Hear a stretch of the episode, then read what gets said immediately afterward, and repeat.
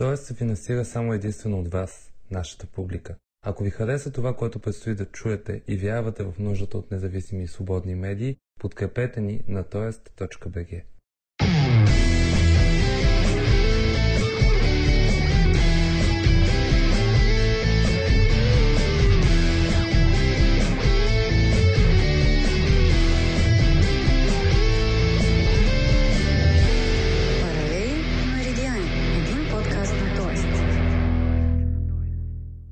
Здравейте, вие слушате Паралели Меридиани, аз съм Александър Детев.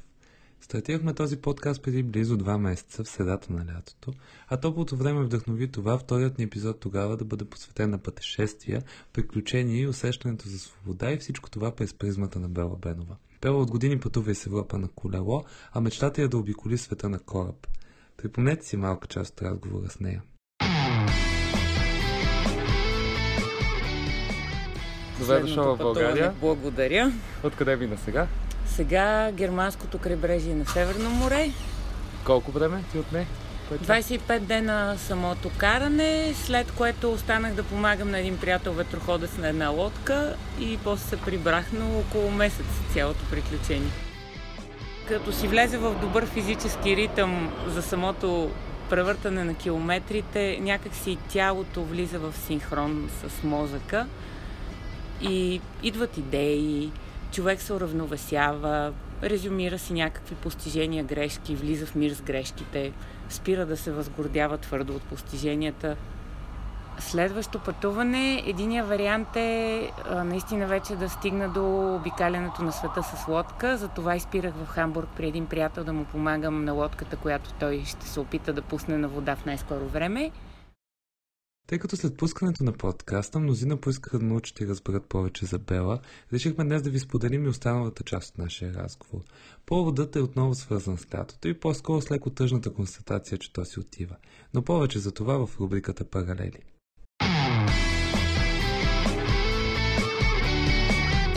Паралели. Краят на лятото в Северното полукълбо тази година настъпва на 23 септември, когато е равноденствието. Еквинокс на английски. Или момента в годината, когато денят и нощта са приблизително равни. През последното десетилетие двете равноденствия, в края на зимата и края на лятото, са респективно на 20 март и на 22 или 23 септември. Тази година то ще е в 4 часа и 54 минути българско време на 23 септември. След това дните ще започнат да стават по-кратки до 21 декември, когато тази година се пада зимното слънцестоене и денят ще е най-кратък, преди да започне да расте до 21 юни 2019 година, когато е лятното слънцестоене и да, познахте, денят ще е най-дълъг. Всички тези резултати от въртенето на Земята около Слънцето са естествени и повтарящи се цикли, но често провокират равносметка, желание за започване на нещо ново или други когнитивни ефективни процеси. Тази връзка изпращането на лятото за мнозина не е от най-приятните моменти, но за да преборим меланхолията, ние избрахме да се сбогуваме с отпускарския сезон с един зареждащ разговор за пътувания, мечти и светлина. Светлината обаче на морските фарове, които Бела Бенова снима от години. Красивите снимки може да разгледате на toest.bg. Меридиани. Има ли някой, който всъщност те е вдъхновил за това нещо? Някой, чието стъпки следваш, който също е бил постоянно на път и иска да опознава нови и нови светове? Или ти сама откри тази страст? Аз открих за себе си пътуването като удоволствие. Всъщност, може би е помогнало това, че като деца, най-малкото търкаляйки ни постоянно София-Варна, София-Варна, ни е създадено едно чувство, че докато се извъртат километрите, все едно дали под корема на самолета, под колелата на влака, има, има едно такова чувство за приключение, за неочаквано, за непознато. Самото преместване на човек му дава възможност да, да му е нов, да пристига, да тръгва, да изживява тези преходни процеси чисто пространствени, които пък водят до преходни процеси в мислите му. Може би факта, че ме преместиха от родния ми град Варна в много детска възраст, още за първи клас, ме е накарал винаги да имам стремеж към някакво друга, да всяко лято да се очаква, за да се върна, да се върна. И вече, когато излязах от тинейджерските години, по-скоро купнежа беше за ново, а не за завръщане толкова. И той този купнеж, мисля, че няма насищане.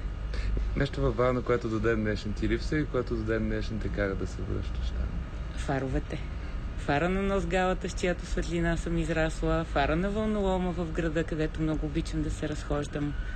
Разбира се, факта, че родния ми дом е там, в него винаги се връщам с удоволствие, но фаровете и самото море.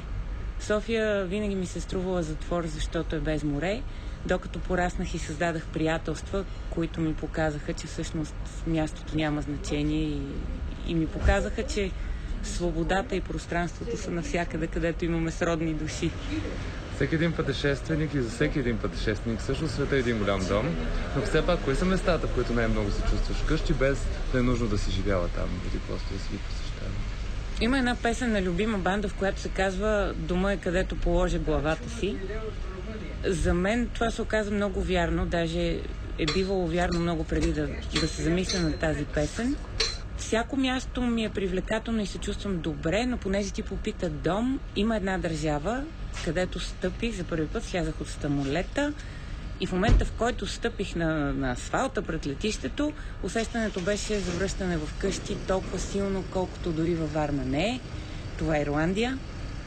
И ако са верни теориите за прераждането, за това, че душата може да е от друго място, а пък сега да е в едно тяло, което е родом от България, Варна в частност, аз си мисля, че моята душа е ирландска.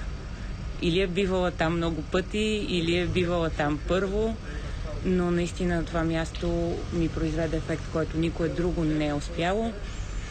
Няколко години след това нарочно направихме пътешествие с сестра ми в Шотландия, където пейзажа е подобен, хората са доста подобни, има страшно много прилики и аз очаквах да усетя същото и да разбера, че просто е, а, как да кажа, импонира ми този, този стил а, на хората, поведението, тези гледки, но не е така. Шотландия беше много красиво, много вълнуващо, много приятно, но не беше вкъщи.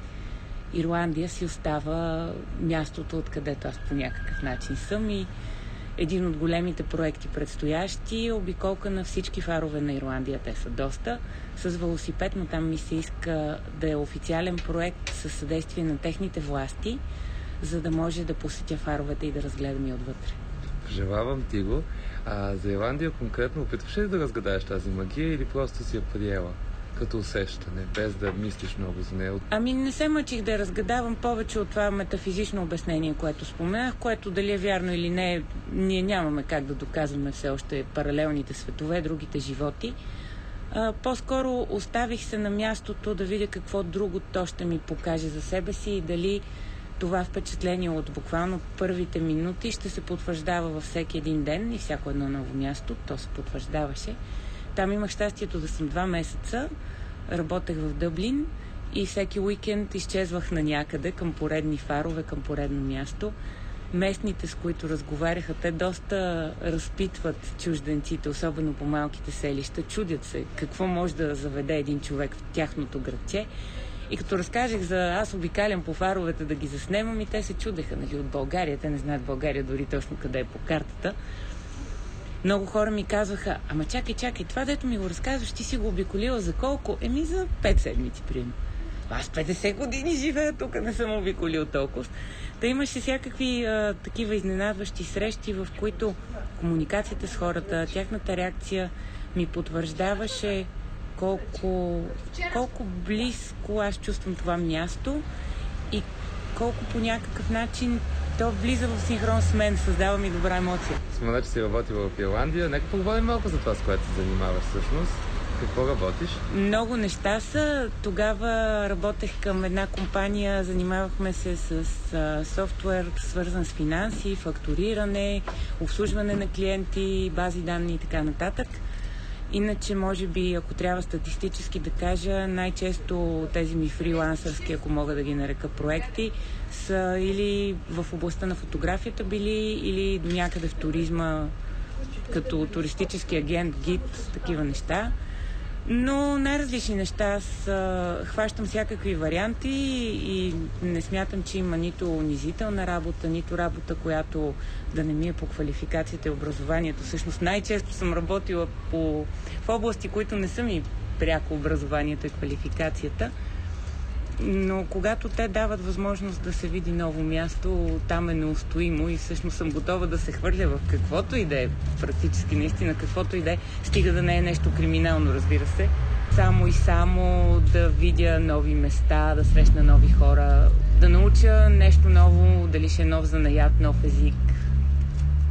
А всъщност каква е, какво е образованието ти? Да? Инженер съм по образование, Технически университет София, Френския факултет завърших първо и после специализирах към факултет автоматика, като междувременно, защото някакси там натоварването беше голямо и човек като тръгне с този ритъм иска още и още, завърших и още една специалност към свободния факултет в техническия, която е звукоинженерство.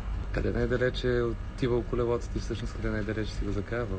Колелото най-далече, ами Германия всъщност, Германия, Полша. Ходила и до Италия, ходила е по Харватска, Словения, малката брегова ивичка на Словения.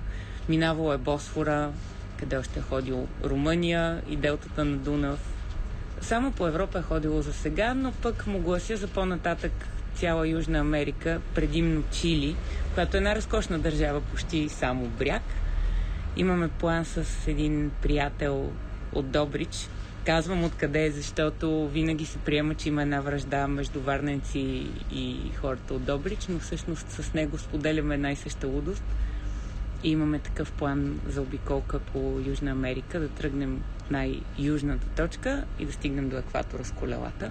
Живот и здраве след някоя друга година. А ти къде най-далече си била?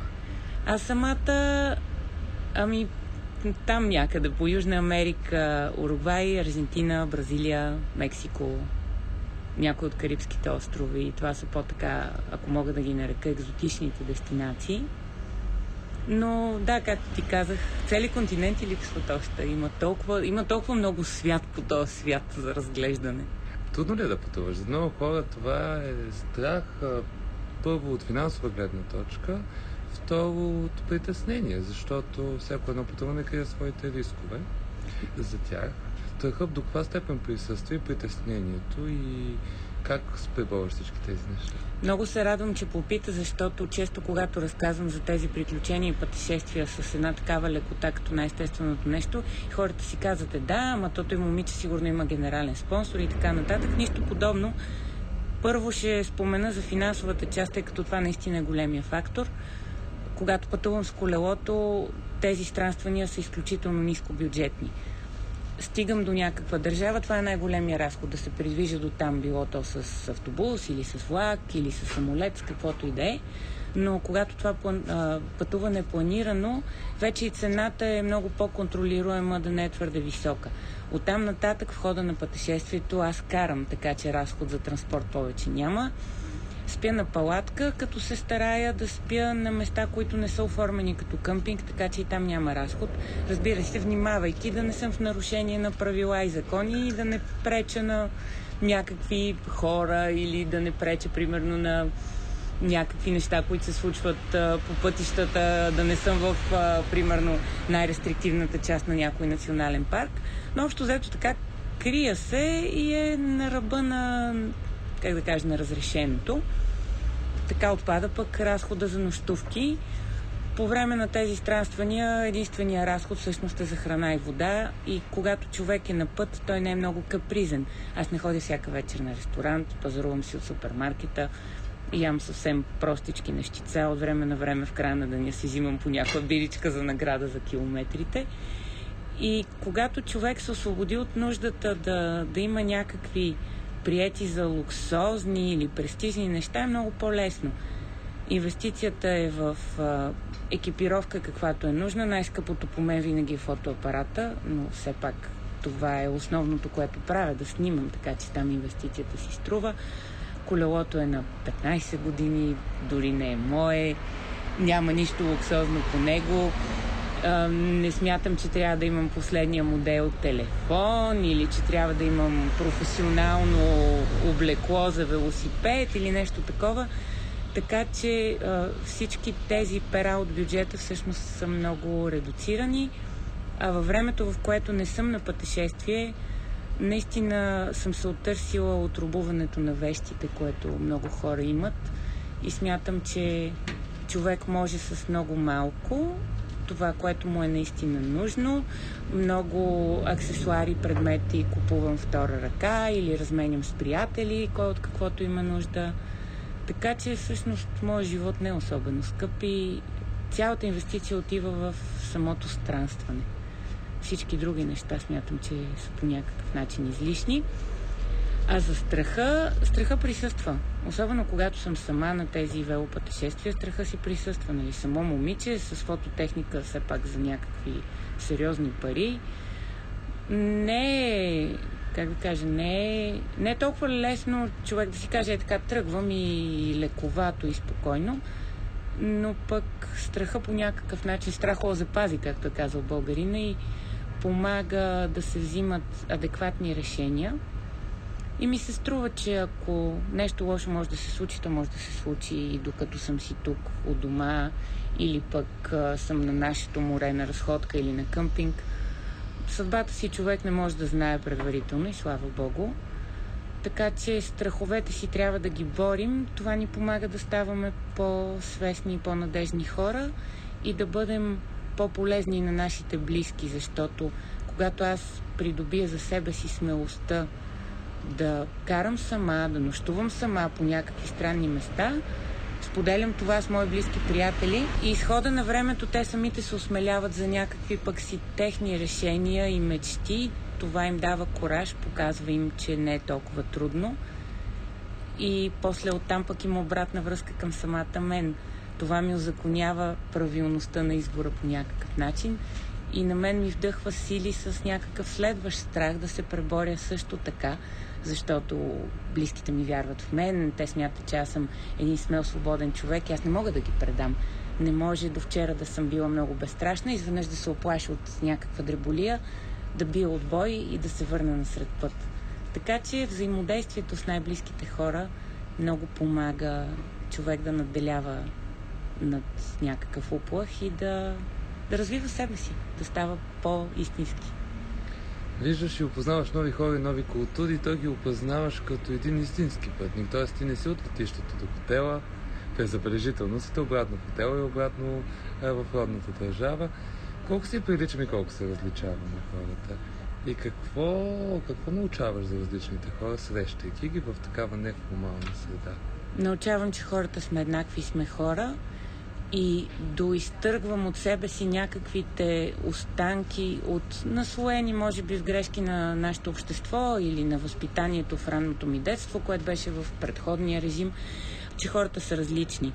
Питвам се да ги приемам наистина като еднакви, защото те са такива и аз никога не съм смятала, че съм расист или нещо подобно от света на кожата или религията не са фактор, по който да съдя, но това много хора го казват на теория, когато се сблъскат с определени представители на други раси, на други религии, на други етноси, особено ако имат неприятни изживявания, развиват някакви фобии или някаква неприязан. Аз също съм имала неприятни изживявания, но те са били с хора от най-различни прослойки, от най-различен цвят на кожата и език и националност, така че не бих правила обобщение, че едни са по-лоши от други. Навсякъде има разкошни хора, навсякъде има лоши хора, навсякъде има хора, които ще ти помогнат, навсякъде има хора, които ще се опитат да злоупотребят. Всъщност, когато човек пътува така а, по-природно и по-сред самите хора, а не както ти казваш от хотела на летището, се научава да, да ги разпознава. Много бързо да открива средата, в която може да му се помогне и много бързо да идентифицира ситуация, в която би имал проблем, за да се отстрани от нея. И всъщност така ние самите или аз самата конкретно като пътувам, успявам да правя избори, които да ми оставят предимно приятни взаимодействия. И нещо много важно, което се старая навсякъде, където отида, езика. Аз говоря няколко, обичам да уча езици и смятам, че минималното усилие, отивайки в една държава, да научиш 10 думи. Как да поздравиш, как да благодариш и как да се извиниш, например, на езика, който се говори там или езиците, могат да ти отворят много врати и това оставя от другите едно първоначално добро впечатление, което при мен поне винаги, винаги се е изплащало с положително отношение на хората, с положителна реакция. Даже понякога с много неочаквани събития интересни или благоприятни или пък понякога даже спасителни в някаква ситуация, само защото аз съм си направила труда да знам как да кажа на италиански или немски или турски най-простото нещо добър ден, къде е пътя за еди, къде си, благодаря ви. На кой, кой беше последният език, на който научи няколко думи? Последно на немски сега се борех да правя изречения и да се разбирам с хората и много се стараех, когато си взимам билет за ферито до някой остров, когато пазарувам в магазина, доколкото мога всичко това да е на немски, защото смятам, че помага. Знанието никога не е излишно. Коя е любимата ти дума на немски тогава от много научени? А, любимата ми дума на немски. Виж, интересно. Ами, нямам все още, може би, още не съм научила думата, която най-ще ми хареса. Там доста срещах затруднения, когато чета табели, защото те създават едни безкрайно дълги думи, за които човек трябва да си поеме много въздух, да я почне, да спира на няколко пъти и ако въобще учи интонацията и произношението, додето го чуят, до край го разберат. Доста смешно се получава. Така трудничък този език. Срещаш ли много хора като теб? И имате ли някакъв начин за комуникация? Може да срещнеш един човек, например, на път с колело и да кажеш, да, той е пътешественик, той е пътешественик. О, да, те много често си личат тези, които са пътешественици истински, а не а, уикенд туристи. Най-малкото по екипировката, количеството Да. неща натрупани на колелото, начина по който са подредени вещите и конкретния вид на вещите. По това си личи човека дали е тръгнал вчера и ще се прибере утре или е тръгнал преди месец и може да се прибере след две години. За щастие все повече хора срещам подобни на мен, не само велотуристи, но и хора, които се занимават с ветроходство, които искат да обикалят света по най-различни начини. И интересно, че тук има този ефект, колкото повече, толкова повече. Разбира се, съвременните средства за комуникация страшно много помагат. Като чуеш за някого, само по името можеш да му намериш фейсбук профила и директно да му пишеш и най-често човека ще ти отговори. Много по-лесно е, когато се запознаеш с някого, вместо да се разменят телефони, да се пращат хартийни писма, които се чакат или губят. Буквално за минутки да си размените съобщения по някои от социалните мрежи и да останете във връзка, да си следите плановете един на друг, кой къде ще ходи и да се видите пак. Но извън това, според мен има нещо, което е, как да кажа, на границата почти на магичното, метафизично, че когато човек е отворен и търси себеподобните, той ги намира. Ще дам само един пример. От онази вечер отидах в един мой любим бар тук в София, доста късно през нощта, но там нещата продължават да се случват и хора да идват буквално до сутринта. И а, в един момент а, излязахме отпред да говорим с някого, не помня какво беше, но аз драснах клечка кибрид, за да запаля лулата си. Разнасям една лула на дядо ми, от време на време се правя на пират, иначе съм не пушач, цигари не харесвам. Но така на моменти а, от естетическо чувство, от някаква романтична носталгия по приключенските книги и филми, си запалвам по една лула. Запалих изкибрид, и няколко минути след това, едно момче, което бях забелязала наоколо сред останалите хора и си водеше разговор с негов приятел, дойде и каза, извинявайте много, но аромат на кибрид ли усетих? Ма с един такъв купнеш, все едно кибрид не е подушвал от хилядолетия. Аз казах, ами да. И просто му подадах кибрита и той пали няколко клечки, диша ги, радва се. Много мило впечатление ми направи това. Представих се веднага и той се представи. И а, той каза, ма кибритът ти не работи много. Казвам да, защото този кибрит направи 1400 км по брега на морето и вероятно овлажнял. Той каза, а, някакви лодки. Ами не, всъщност колело, но всичко завърши на едни лодки. И го питам, ама по гласа, по който го казваш и ти по някакви лодки ходиш. Ами да, ние сега ще плаваме, ще минаваме Босфора и така. Веднага разменят се контакти, ще се видим, ще се чуем по-нататък отново, да плаваме заедно и така нататък, може би. Но това показва как от нещо много дребно, драснатата клечка кибрид, чието аромат пробягва в околните метри, може да срещне хора, които всъщност са запалени от една и съща страст. Сигурно и той има много други страсти различни. После спомена, че се занимава и с летене и така нататък. И то става като лавина, нещата тръгват, но човек трябва да бъде отворен. За какво мечтаеш? Да съм здрава и съкъла си до тогава, когато ми е писано но наистина да съм здрава и съкъла си. Това е единственото условие, което не зависи от нашия избор напълно. Човек може да се старае да живее много здравословно, природосъобразно и да се пази и пак съдбата да му нанесе удари, които да са дефинитивни. Така че това е нещото, което си мечтая и си пожелавам. И оттам нататък останалото знам, че е въпрос на моите собствени усилия и концентрация и отвореност на съзнанието да, да взимам правилната стъпка по правилното разклонение на пътя, защото то с толкова много интереси, понякога изключително трудно кога къде да тръгнеш, кога да тръгнеш с платната, кога да тръгнеш с колелото, кога да тръгнеш в небето. Много е трудно, но ако човек се смири и се вгледа дълбоко в себе си, някак си вътрешно винаги знае следващата стъпка къде, така че си пожелавам тая мъдрост, да не бързам.